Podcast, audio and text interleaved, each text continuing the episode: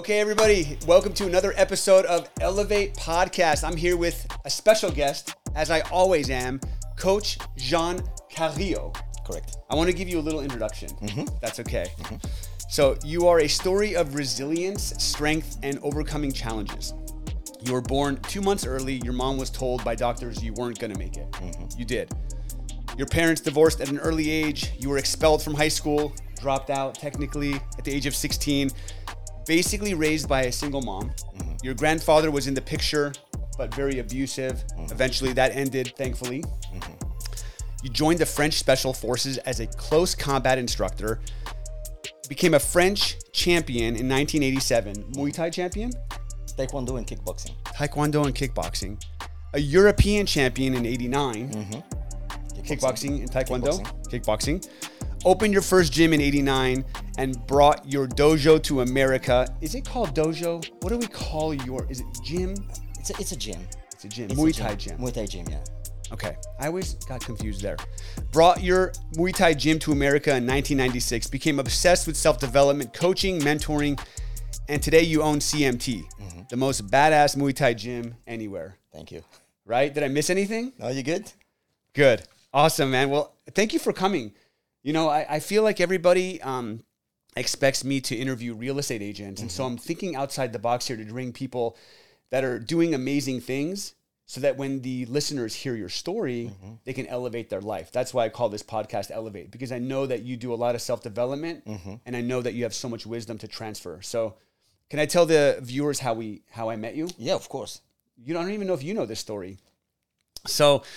I'm, uh, I have another business that I'm running. One of my business partners' name is Al, and Al has been fighting for like six years. Okay.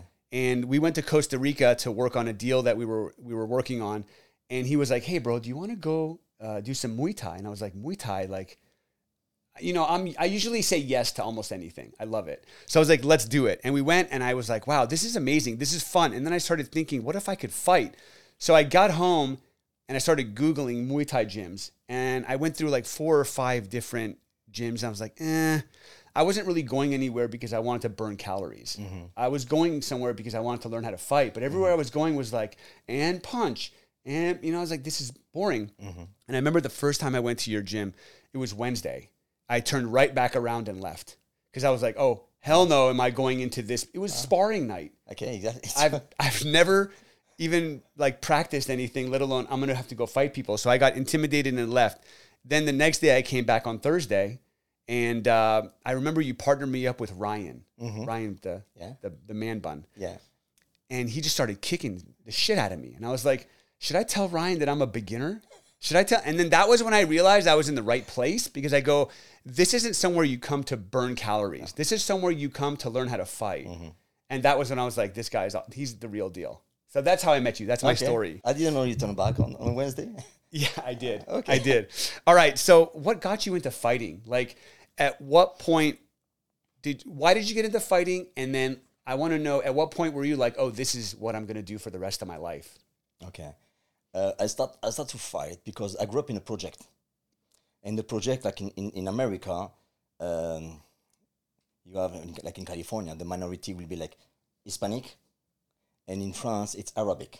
Mm. And I grew up in a project, and all my friends are Arabic. I was the only one who was Caucasian. So they pick on me a lot. So I have two choices, to me admitted by, to me admitted by them, or I do soccer, because everybody's soccer in France, or I learn how to box. And I choose boxing. And I got so much anger because of my grandfather. Mm. I have the opportunity to, to release this anger. And after every time they, they pick on me, I fight. And, uh, and and and I love it. I love it. So it's a good feeling. So you just got into boxing to let off some steam. Correct. You loved it. Uh, were you naturally? Were you? Would you say you were good no, at it? No, no, no, no. I have to work hard. When people see me and say, "Wow, you're gifted," I can. No, I have to work hard. But was there truth to you're gifted? Like, do you feel like ego aside? Do you feel like you had what it took to? I, I think I think yes. Yeah, I think that obviously you fight, did. Fighting have it. Fighting is something. You don't you don't create fighter. You take someone who's already fighting in his mind and you put him outside. Yeah. But fighting, it's a crazy game. You need to be a little bit crazy to do fighting because you fight a guy you don't even know. You're going to beat him for no reason. So somewhere, somehow in the brain, there is something missing, you know? Yeah. And I remember somebody told me, one of your students said that my my first or second time, we were, they're like, you know what they say, if you're going to do Muay Thai, you're crazy. And I was like, sure. I guess I am a little crazy. Like, it's true. Yeah. It is true, yeah. So, yes, uh, but I have to work really hard. I was not gifted. I have to work really hard. But inside me, I got this anger against for my grandfather. Yeah. So everything he did to me, it's one thing. But sad, sadly enough, I can thank him because I won't be there if this never happened to me. Yeah. So he's the one who actually helped me to develop this anger. Yeah, most of the time in life, the, the things that happen to us that at, in the time feel so devastating. And you mm-hmm. look back and you go, wow, that was actually what I needed to push me into the right direction. Oh, big time. That's what I told so the people. So it was a blessing that, and a curse. Oh, big time. I told the people that I'm religious. Okay, this is this is who I am. If you read the Bible, without going to religion, but if you read the Bible, they say that God create light. But before create light, it was in the dark. Mm-hmm. This means it's sometimes when you're in the dark, that's why you can create light. Right. But you mean the dark first. God was in the dark first before create light. So people went in the darkness. That's why I said to them, when you're in the darkness, don't think like it's dark. Think no, you have to walk and create light. Because like you say, it's in the darkness that you're going to create light. Yeah. I mean, there's no light that exists if there's no darkness. Correct. It must be there for mm-hmm. you to to shine bright. Exactly. Um, I love that. I didn't I didn't know you were a believer. Oh, big time. We never talked about it. Big time. Your whole life, or well, is that something? I grew up with that, and uh, and my mentor Jim Rohn is the one who pushed me to read the Bible. Mm. So yes, yeah, I got multiple Bible in my house. Yeah, you know, you know, Tanya always tell Tanya's my wife. Mm-hmm. She always tells me, she says, if you look at all these quotes that you hear, all these different coaches and gurus saying, they're all they can be traced back to the Bible. Correct. All of it. Everything's all by there. Yeah. yeah. So at what point did you go, hey, I'm going to dedicate my life to fighting? You're, you know, like you were fighting, you were letting off steam, your grandfather pushed you in the right direction. What year was it in? Where, what was that moment where you're like, I'm I'm doing this for the rest of my life? Because I noticed that when I was training, I help a lot of people. People ask me a lot of information. Can you help me? Can you help me? And at one point I was thinking like, maybe I'm made for that. Mm. And I tried to give much more, giving much more. And at one point, my student told me, hey, you should open a gym. I'm like, okay. I was thinking, but my coach. I cannot do that to my coach. But my coach, was the mistake he was making too, he was getting a little bit lazy. Because success was there for him, become lazy, and people start to complain. They come to start to see me. And I basically I start to do his job. So at one point I have to think like, okay, you know what? I don't want to help, I don't want to help them. I'm not there about the money, it's about helping them. And I start to, to teach. That's why my whole goal was always helping people. I always do everything to help people. When you when you got involved in fighting, was it as a hobby or was it like, I want to fight eventually? No. Like, I want to get in the ring and fight. Exactly. So I fight because I got an opportunity to fight, but I was never a great fighter. I'm a great coach. I'm not a great fighter. Oh. I did not. I like to fight on the street, but on the ring, I fight. But it's not, it's not my main. I was not obsessed by that. I was obsessed by coaching. Teaching, yeah. Training, sharing. Making making people better. Big time. But you became a champion. Mm-hmm. How can somebody that's not good at fighting become a champion? Because in front of me, I did not. I don't have like the best one. I was fighting a one twenty-eight, fifty-eight kilo, which was tall for fighters. All my fighters were always smaller than me, so I keep them on the distance. I played the game, but I did not enter the fight. I just stopped them. Got I never it. went in the fight. So I used, I was tall, for my weight category was tall. So I stopped them. They never come inside. I love it. That's what I did. So you did what you had to do. You played chess. You did Correct. What you had to do to win and become a champion. And you were awesome. Like, I mean, but but I get where you're coming from. Like, coaching was more of your passion and, and helping other people. That's that's amazing. If you if you take an example, when you have a fight, Floyd Mayweather against Manny Pacquiao.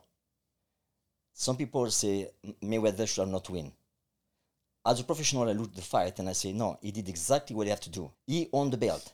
He just had to defend the belt. Right. Manny Pacquiao, that I respect and I love it, did not fight enough to take the belt. So when you're at the top of the mountain, just have to defend what you got. You don't have to fight for. Right. Just defend it. Mm. Let the other people get tired, go to get, grab it, you know? Yeah, I mean, that's so different than what I have in my head. I just feel like every fighter just wants to go in there and kill everybody, you know, and just win. But sometimes it's like, it's strategic. Correct. You know, you don't, you don't have to, you know, if you've already won the game in football, you don't put your starters out there, you put the the bench out there because you don't have to risk them, right? So it's like, why do more than you need to? Mm-hmm. Just do what you need to to win and get it. Yeah, because in boxing you have twelve rounds. In Muay Thai you got five rounds. In football you got, I think, three times. Uh, in football, four, qu- four quarters. Four quarters. So it's four quarters. Right. It's not one. So you have to plan this four. Right. Don't plan one because there is three coming up. Right. That's interesting. Do you remember your first fight? Yes. T- can you tell us about it? I beat by knockout first round with high kick. You it was really fast. You knocked out or? I knocked out the guy with high, high kick. kick. Yeah. What were some of the emotions you were feeling before going into your first fight? You when when you fight, contrarily contrarily what people think, you're in the zone. You don't see nothing. That's why when I when I when super I super present, right? Exactly, you there. That's why when I coach fighters and I can see in the corner, some coach yell to the guy what to do during this fighting. The guy don't hear you. He's in the zone. When he come back on the corner, yeah. he takes you, even if you had one minute rest or two minute rest, he takes you fifteen, twenty seconds to find peace. Then after, like, I talk to my fighters, no before. Mm. So when fighters go in the corner and the coach rush on them, talk to them, no, the guy don't hear you. Let him relax. Then after, inject information. So for me, when I fight, I didn't pay attention to anything.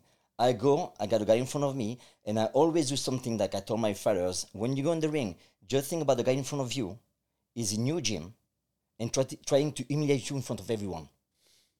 Because some people will fight, they're going to lose the fight. But example, you take the same fighter that win, you bring this guy in the ring, in the gym, fight you, you will beat him. Because you have to show to everyone that this guy not gonna beat you. Right. You know, so that's what I told my fighters is like when you fight someone, always think and see that you're in the gym. It's a it's a sparring, hard sparring. The guy is in front of you. He want to humiliate you in front of everyone that you know. You're the oldest in here. Defend yourself. And now just change your way of thinking. But if you're going to ring thing, I'm going to kill him, that's not the solution. Because now you, you're fighting the wrong rabbit, you know? You're looking the wrong rabbit. That makes sense. I mean, again, there's so much strategy involved oh, in the yeah. fight. It's not just like a street fight. Oh, yeah, no, it's different. What What is that mental aspect, though? Like, before you go into the ring, are there are there nerves? Or, like, how, how yes. nervous would you say you, you got? You, you are nervous. A fighter told you, I'm calm, I'm not nervous, is a liar. You are nervous. Because you go in the ring, facing a guy is going to try to beat you. Hurt you. You, ha- you have to be nervous. It, it is... It, So, so many people I hate when I hear that say like, well, I'm just relaxing, I don't care. No, it's not true. You're stressing. Somewhere, somewhere, somewhere, some people are going to love you stress as a release, uh, love as a release for the stress. Some people, go, I like to be by myself. I put music, I like to be by myself.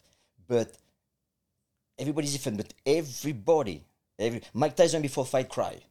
Mike Tyson before fight cry. Yeah, I mean, I, I think of the things that I've done that have that I was nervous leading up to, but I feel like once the, the bell rings, does that all go away? Do you just get zoned out? Like, does nervousness, no, nervousness the, I would stick say around? No, the, the first fifteen, twenty, thirty seconds, you, you you check. You're not okay. there right away. You yeah. check. All right. Then after you get comfortable. But in the beginning, yeah, you check. During the peak of your career, mm-hmm. when you were all in on the fighting, what what did your your training camp look like? How how intense was it? So we, it's not like in America. In France, you, we don't do camp. We train twice a day, and you go home. You do your cardio in the morning by yourself, not by the team. Because here, example, I found out this in California, in America, is when we have a fight team. In the mornings, they run together. They do everything together. I'm completely against that. Mm. Because when you fight, you're by yourself. So if you have the habit to have the, the team around you, when you go to fight, you're by yourself. So you have to do running by the team if you want, but the hardest running needs to be by yourself. Because on the ring, you're by yourself. So in France, you go, you train twice a day, and you go home. You rest, you eat, you train early in the morning, you do your abs, you everything on the side, but it's only two sessions. But there is no camp. There is no camp. Is there off-season, on-season? All the time. You train all the time. You train all the time? All the time, because so, you, nev- you never know when the fight is going to so come. So you're always ready then? Always. So always is, that a, is that a big difference between like where you learned how to fight versus America? Is that an American? Oh yeah, big time. So there's like off-season for these fighters where they just like... No, they- in, in France, you need to be ready all the time. Because no, you never know. It's simple. When opportunity show up, if you're not ready, it's over. Yeah. People wait. You know? No, you need to be ready way before. Opportunity show up, you take it. Yeah. You know, so you have to be ready all the time.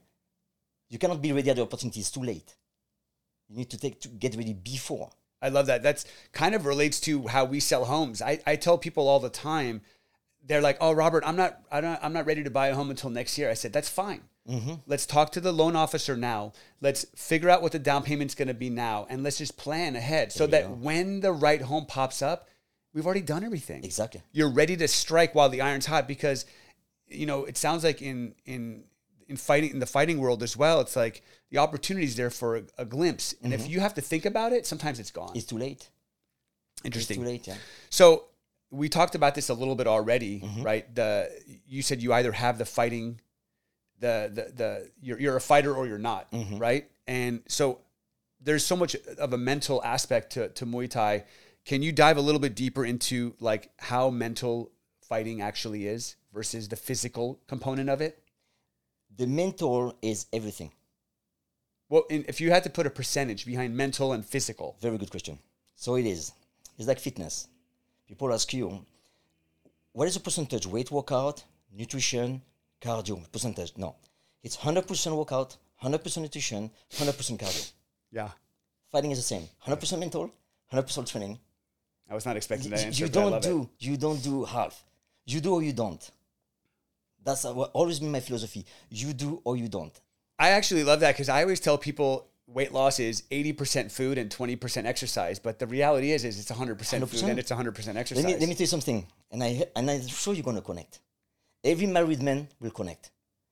What if your wife come home and tell you, baby, today, eighty-five percent of the time I was loyal to you. Mm-hmm. eighty-five percent of the time I was loyal to you. What will you think? You are. What are you not doing for the other? Exactly. Yeah. one hundred percent or nothing. Right. Yeah, it makes sense. I think that's a great uh, analogy. So you were personally mentored by Jim Rohn. Correct. For five years, mm-hmm. right? How important has self-development been for you on your journey? Have you always been into it? I always been to it. I did not know it was a science. I did not know it's something you study. I didn't know it'd be rich. It's a study. I didn't know that.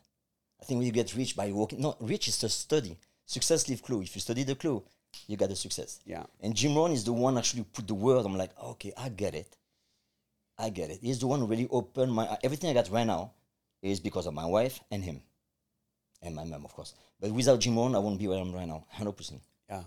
Who who do you follow these days? Who are some of the people? I know you're still involved in self-development. You mm-hmm. just had a presentation uh, like last week. Yes. Right? So yeah. You're still in that world, right? Correct. Above I just started, actually, I just started now. I, was the, I did my first seminar last week at the Hilton Hotel in Anaheim. So um, I'm going to be honest with you, Robert. When, and I speak for myself, when you connect with a, a person like Jim Rohn, I cannot listen to someone else. Mm. The more I listen to Jim Rohn, the more I learn. I know his speech by heart, his book by heart, and every time I read, every time I listen to him, I hear something different. So until I don't hear anything, I'm going to stay with what I am right now. Yeah. It's like the Bible. No, I, I I mean, I get it. I mean, I feel like when Jim Rohn was a coach, coaching wasn't a thing. No. And and now, I mean, coaches are everywhere. Correct, yeah. Everywhere. So it's like yeah. everyone's selling a coaching program or mm-hmm. a seminar or something. It's it's just, I mean, I'm not saying that there's not a space for it, but it's significantly more saturated these days than it mm-hmm. was when Jim Rohn was coaching. Oh, big time. And the thing with Jim Rohn is that he started way from the bottom. If I bankruptcy, was in big financial trouble. So yeah. I can identify myself to him. And what I don't like in personal development right now, because thinking like everybody is a coach now, is that people do not struggle. They don't know life. You know, Jim Rohn told me, Jean, someone who's making five bucks an hour, never going to teach you how to make ten. And all these people speak about success, finance, marriage, and everything. I've been married for twenty-seven years. I think I can speak about marriage. Yeah. You, you know, know a thing or two. Some, some. And it's in, it's in California. twenty-seven years in California, it's a record. Oh my gosh. Yeah. The, the the divorce rate here is like seventy-five percent. Yeah. It's like, it's ridiculous when you really dive deep into it. Yeah. And if you really think about that, I don't know if it wasn't in the question or not, but if you really look about that, when a couple divorce, what's happened is because they face a challenge. And instead of facing the challenge, moving forward, finding a solution, they separate. They choose what is easy. Yeah. You know? And I don't see stuff like that. Yeah, I got some high low, one hundred percent. But I don't quit. Yeah. I mean, it's not supposed to be easy to spend the majority of your time with one person for the rest of your life. Mm-hmm. Like, people get on each other's nerves. Exactly, yeah. Um, but you just find ways. You just find ways to grow together, and, and every year we get a little bit smarter. Mm-hmm. You know, the grass grows where you water it, right? Mm, so true. So if you water the marriage, and, and a lot, I think a lot of people too, it's fifty-fifty, but it's one hundred one hundred, right? one hundred. So I love that. I love that. Um, can you think back at a an extremely challenging time in your life, whether it was personal or Muay Thai, that you went through and you made it through and you look back and you go, wow, that was huge. Like, can you think back at something and how you overcame it? I, I got a few from school, from from the law, because I was in trouble with the law. But what I'm the most proud of it, and I can remember this for the rest of my life, is when I moved in America in ninety-six, I got my gym in France. And I moved in America and I left everything in France. I gave the key to my uh, assistant, said, the gym is yours, and I left. I came here. I was I was with my I met, which was my future wife, and when I was with her, uh, I did not know that she was not wealthy. She not rich. I thought she was good looking, everything. I was like, wow, okay, she it's she's, jackpot. She's good. It's jackpot. You know, I'm gonna be happy. Yeah, but the thing is that she was not rich. She was poor. So I moved from a gym with two hundred fifty students to America. I don't speak the language. I know nobody. The fridge is empty. When she got a Thanksgiving's gift from the company, instead of buying a turkey, we go to the grocery store. We do the grocery at the swap meet in Golden West College in Huntington Beach. And for a while, and it was hard. Because the swap meet in Huntington Beach, when you buy the sample, it's not good food. Mm. It was hard. Then I find the first, it was a book from Jim Rohn, Season of Life. It was one dollar for the book. I buy it, I was like, wow, interesting. The next week I go, grocery, same thing, the, the Golden West. And I found a tape, an old audio tape, Adventure uh, uh, adventure and Achievement. And when I play the tape, his voice, boom, I click right away. I'm like, I need to meet this guy. Problem is that to a seminar, it was five grand. I don't have the five grand. Even one income. It was five grand in five what year? nineteen ninety-four. Uh, uh, two thousand four. two thousand four. two thousand nine. Okay, okay, that's... Yeah. two thousand four. five thousand dollars. And yeah. I did not have the money, so I put on the credit card. Like all Americans do. You know? That's the American dream right there. American yeah. dream right there. But it was the best investment I ever made in my life. So this is the one thing I, I share to my son, you know, the story. I'm so proud about it, you know. If I didn't take, uh, took this risk, because you have to take a risk in life, yeah. I wouldn't be where I am right now. Yeah, I'm I'm actually a big fan on self-development. I, I love to spend money or invest money mm-hmm. in myself. Um, you know, I've I've done a two-day course mm-hmm. um, that cost five thousand five hundred dollars this year, actually. Mm-hmm. And um, and I have friends that reach out that are like, dude, you're crazy, man. How, how can you spend five thousand five hundred dollars on a two-day course? And I'm thinking to myself, well, number one, you spent three hundred thousand dollars on your degree at college. Mm-hmm. But what I'm thinking is, is I'm going to take that five thousand five hundred dollars that I invested and turn it into three hundred fifty thousand dollars in the next twenty-four months because of what I learned from mm-hmm. it. You know, so it's like I'm accelerating my growth and my knowledge to that course. So it sounds like with you, like you found the book, you found the tape, it led you to a seminar. five thousand dollars later, you've you've made God knows how many millions of dollars and made amazing decisions mm-hmm. because of it. And one thing important too is like when I was there, I met good people. I met people that were way above me, that encouraged me to move forward, instead of people want to put me down. And that's the problem. That's the problem. When I coach people, I tell them that surround yourself that people are higher than you. Yeah. Surround yourself people that are higher than you. If you don't change that, you go nowhere. Yeah, you know, the the company, the brokerage that I'm at now is called Five Realty. Mm-hmm. And the concept around it is, is you are the sum of the average of the five people you spend the most amount of time with. And so our the entire mission of this company is to to attract the best of the best agents because mm-hmm. we want to be surrounded by people that are doing amazing things so that we can grow mm-hmm. together. Yeah, and, and it's true. It's true. I tell people, take a take a paper, write the five people with who you spend the most of the time. Write their name. And after on the right of their name, just put, do they make more money than you? Are they more happy? They drive a better car? They live a better house? Most of the time the answer is no. So this is the key. Yeah. If they're the same than you, where is the key? Change his five name. Put someone who drive the car you want to drive, live where you want to live, the house they're gonna. You know what I mean? That's what yeah. you have to do. Yeah. Surround yourself with people that you want to be like. I told something to my student, to, to my student in, in the gym that are really close. I told them, and if you know, you follow me on Instagram, you, you you can see that. You never see me spend time with my student outside the gym. I don't spend time with my student outside the gym. I spend time with people that are way, way above me. When they look at me, they say, hey, Jean, you do good, but come on, kick it on. Yeah. Yeah, people that expect more from you. Exactly. Right? People that when you get in touch with them, you're like, oh my gosh, I'm hanging out with this person. They're going to ask me what I'm working on. I better have some good answers, right? Mm-hmm. Otherwise, yeah. Yeah, exactly. One of my clients, I'm Jean, it's good. you have a Bentley, it's nice. Why not a plane? Why not a private plane? I'm like, wow, okay. Now you go to next level. Yeah. But that's the people I want in my life. Yeah. So nothing but with my student is that I don't have time. And yeah. when I'm, I'm fifty-seven, so I pay attention to my time now. I really pay attention to my time. Yeah. Yeah, me too lately. I feel like the older we get, the the, the our priorities change. Mm, but and mm. I and I'm sure too what you do is when you spend, because you're a natural giver, you're a coach, when mm-hmm. you spend time with the people that are helping elevate your life, you're taking that information and you're helping other people elevate their exactly. life, right? So yeah, it's exactly. that it's a circle of life. I, I I remember somewhere I read, it's always great to have people that mentor you, but it's important to have people that you mentor as well. Correct. Right? So you can transfer the information and keep that circle going. Yeah. I love that. Um, who were some of your biggest fighting influences? Who were the people you looked up to? Ramon Decker and Mike Tyson. Mike Tyson. Yeah. Did you watch Mike all the time when he was? Oh yeah, yeah. Oh yeah. I watched You've him. met him, right? I met him. Yeah, I was I was a guest speaker with him in the Fitness Expo in Los Angeles. What, what did you like most about those two fighters? Uh, the determination. The determination they have. You know, when they want something, move. Don't stay in front of them.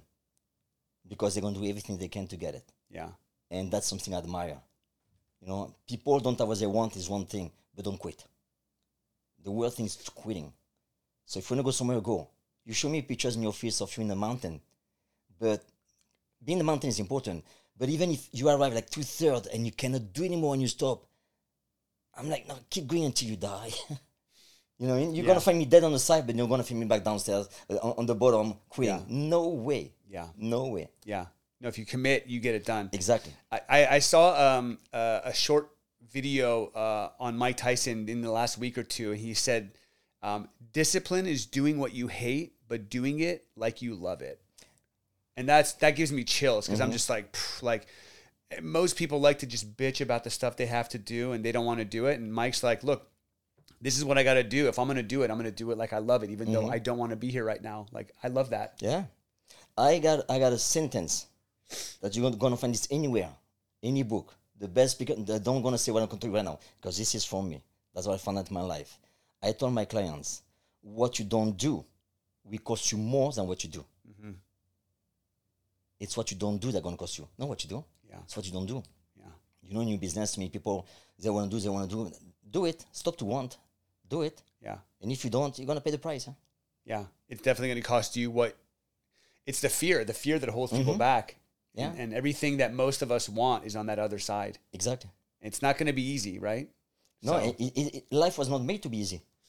What do you believe are the most important qualities of a champion fighter? Discipline. You train a lot of fighters, right? Discipline. You're, you're looking to, to develop champions. Mm-hmm. What are you looking for in those fighters? Discipline. One of the first things is discipline. Dedication. Hard work. Hard work will always be talent. If talent don't use, yeah. don't use talent, hard work, one hundred percent. But discipline, determination, hard work, that's what is important for me. Uh, I like my fighter when I train them to show before and leave after. I hate when a fighter arrives on time. I hate people that arrive on time. I arrived maybe five minutes earlier, but I was there earlier. I hate when people arrive on time. Yeah. Because when you arrive on time, you're already late.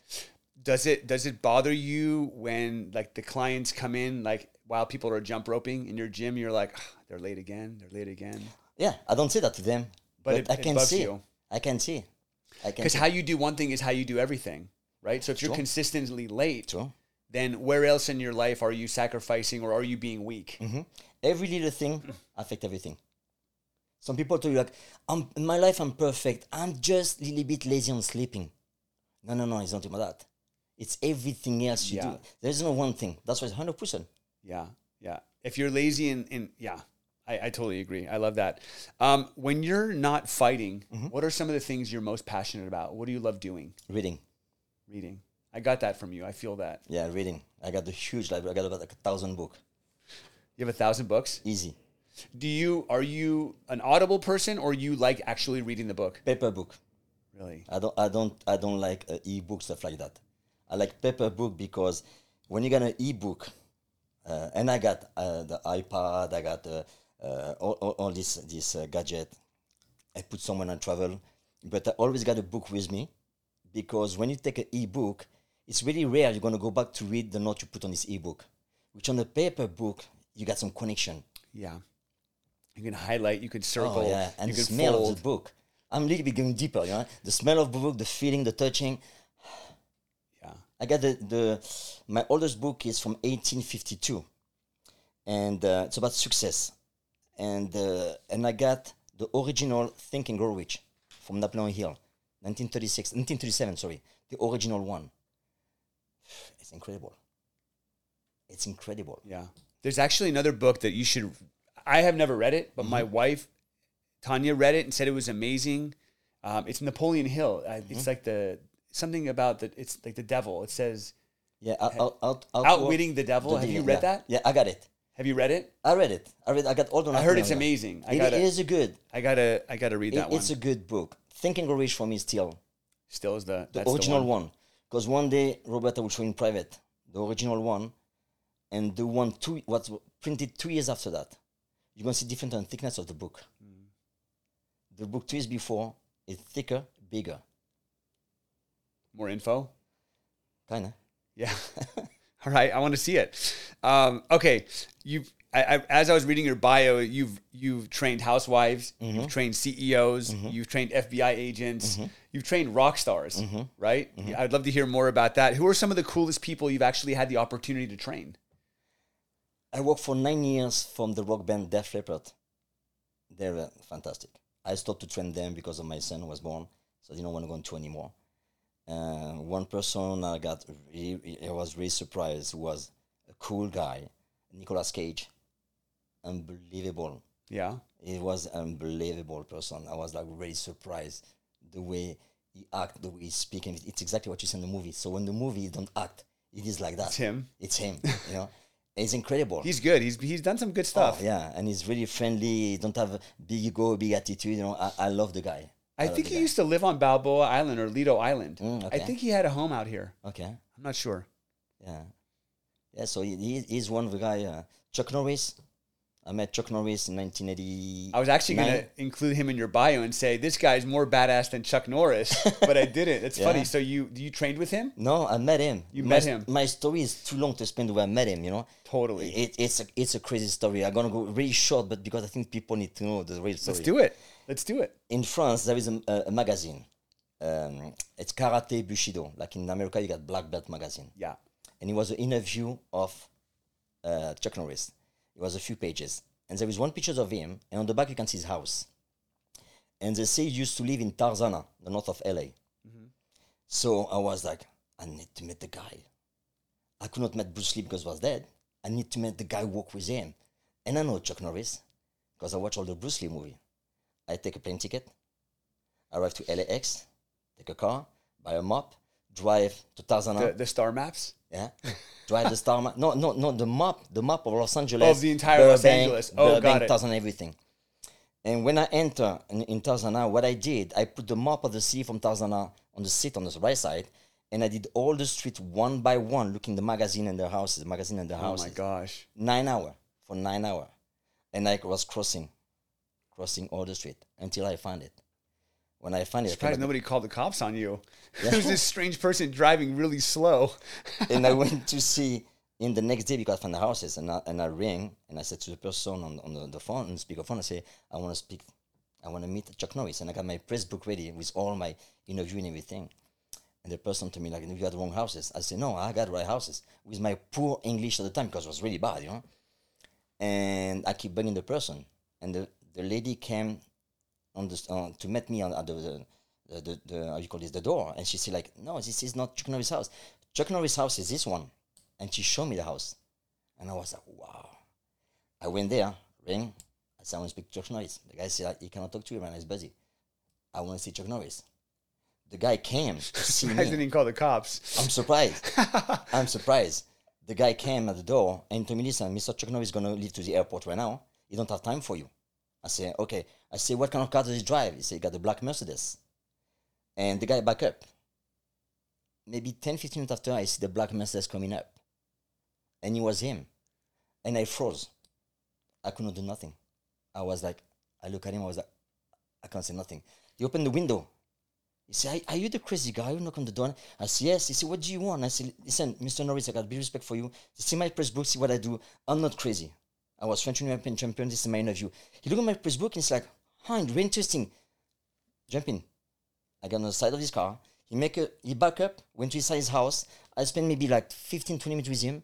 We talk about, in the living room, was a carpet from Bruce Lee from Enter the Dragon. And unbelievable. At the end, when he left, I told him, you know what, I would love to train with you one time. And he said, okay, this is my card, this is my phone number. When you come back here, call me, because when I had to go to the airport, I came back a year later to the house. The house was not, he sold his house, he moved in Texas. That's why we were starting to plan to do Texas Rangers and everything. Right, right. So you never got the training session? I never got a training session with him. But I mean, that's an insane story, right? Like, yeah. and, and, and I say insane for lack of a better word. The bottom line is, is you were somebody who was extremely motivated and committed to meeting mm-hmm.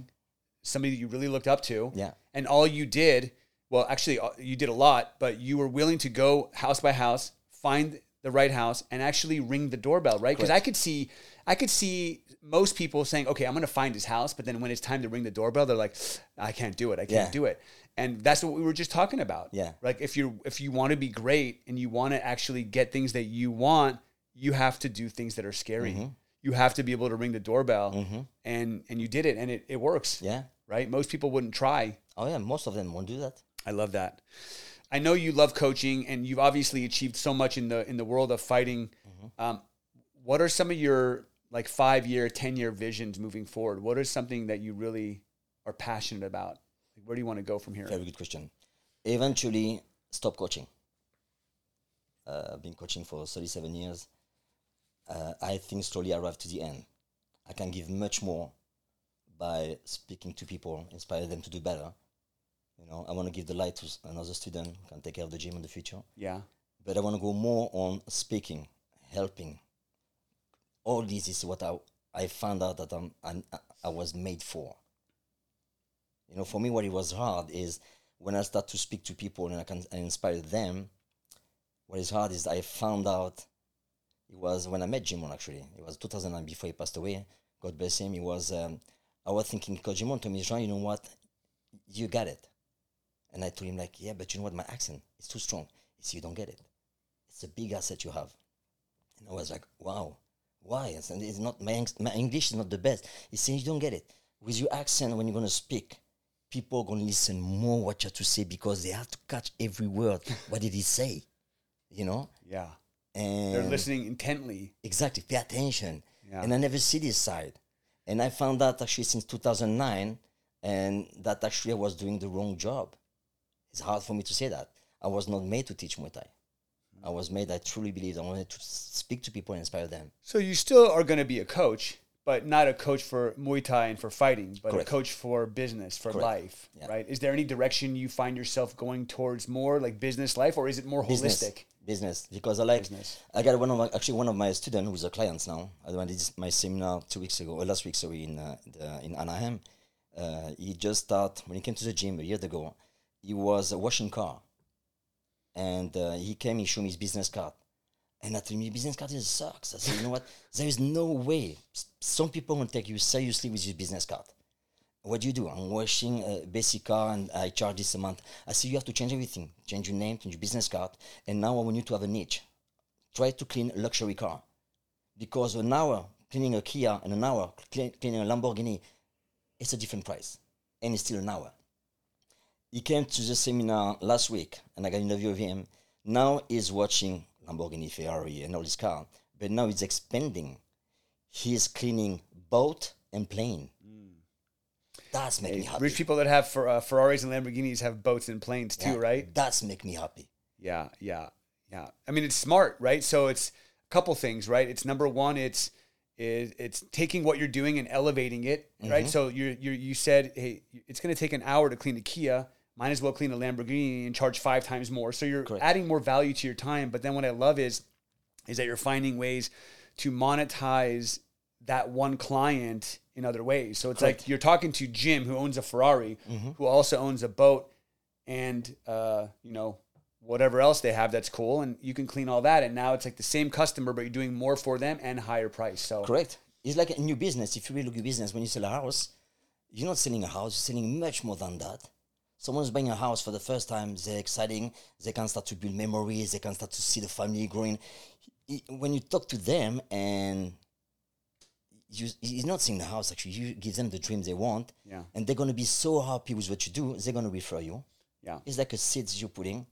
So people who go, my I don't even know, don't even know your job, but that's what I think, is some people go, I'm going to sell a house, that's it, and take my commission. No, no, no, no, no. You, you're selling a dream. They have this like a dream, and they will be happy. They will refer you to someone else. They right. will refer you to, and after it snowballs.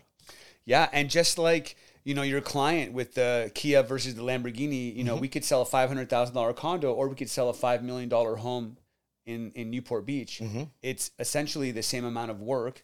It's the exact same process, there we go. But we're making, you know, ten times more money than selling a five hundred thousand dollars condo. So the strategy becomes, how do we get in front of the people that own the luxury real estate, right? Mm-hmm. Just like your client. How do I get in front of people that that that have Lamborghinis and Ferraris? And how do I have to change my process to make sure that when I'm cleaning their car, I'm doing a great job because mm-hmm. they have a higher quality paint, right? Mm-hmm. But you have to learn new skills. Mm-hmm. But at the end of the day, it's the same thing with a different client, higher exactly. level client. So yeah.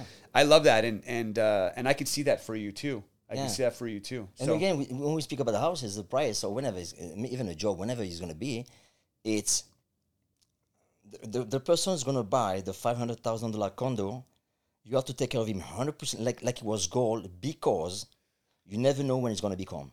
This guy next year can win the jackpot lottery, make oh, one hundred absolutely. Million. And if he, wow, it was only five hundred, and he really take care of me. That's why in my gym, I take care of all my students, whenever they level, whenever yeah. they're pro or amateur, ugly, pretty, I don't care. They're all, I treat all my students the same level, because I never know what they're going to become. That's such that's such great advice. I, I, I know so many people that say, oh, it's just a five hundred thousand dollars mm. deal, whatever. But, you know, if you're going to take that deal, you got to treat that person the same way you treat a five million dollars that, yeah. client. So I love that. I mean, everybody is is a, is a person. They deliver high quality. Mm-hmm. And like you said, you never know. Maybe a five hundred thousand dollars condo owner might refer me to their boss that has a ten million dollars exactly. home. Exactly. If I do a crappy job for them, then they're never going to refer me. Exactly. So I, I love that advice. So what would you say, you know, as you are slowly transitioning into this new coaching role, mm-hmm. what would be, uh, what's like one piece of great advice that you, that you live by, or that you always like to share with other people? I use again, uh, like Jim Rohn say, I mentioned a lot of times Jim Rohn, um, work harder on yourself than you do on your job. If you work hard on yourself, mm. if you work hard on your job, you can make a living. If you can, if you work hard on yourself, you can make a fortune. Work hard on yourself than yeah. you do on your job. And that's why people fail. They work really, really hard on their job, but on themselves. one hundred percent, one hundred percent. Yeah. But if you work hard on your job, again, you make a living. It's okay, it's fine. But if you work hard on yourself, you can make a fortune. I choose to work hard on myself. I wake up every day at four in the morning without, without an alarm. I'm awake. I'm awake, I'm excited. I read book. I'm so exciting. Actually, when I go to sleep, I'm pissed off. I'm losing time. I hate go to sleep. Yeah. I'm losing time. Yeah. No, I, I, I love that. And, you know, it's so exact opposite of what I think the, the average person's mindset is, mm-hmm. right? Most people are work hard and make business the number one factor, but then let's, let's uh, you know, neglect everything else.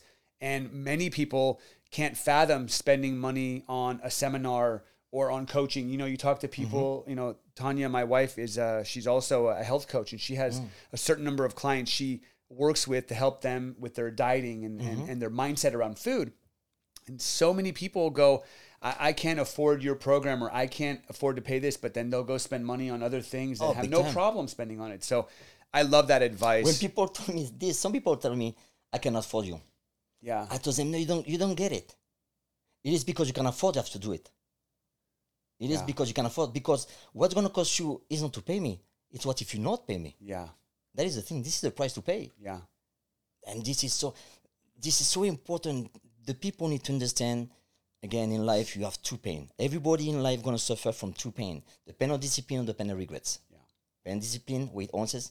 Pain of regrets, weight tons. Yeah. I choose the pain of discipline, one hundred percent, all yeah. the time. And we can control that, which yeah. is which is what yeah. I love. So... Gosh, this has been so awesome. Thank you so much no, for everything you. you're doing. I have one more question. Ask me. I have one more question.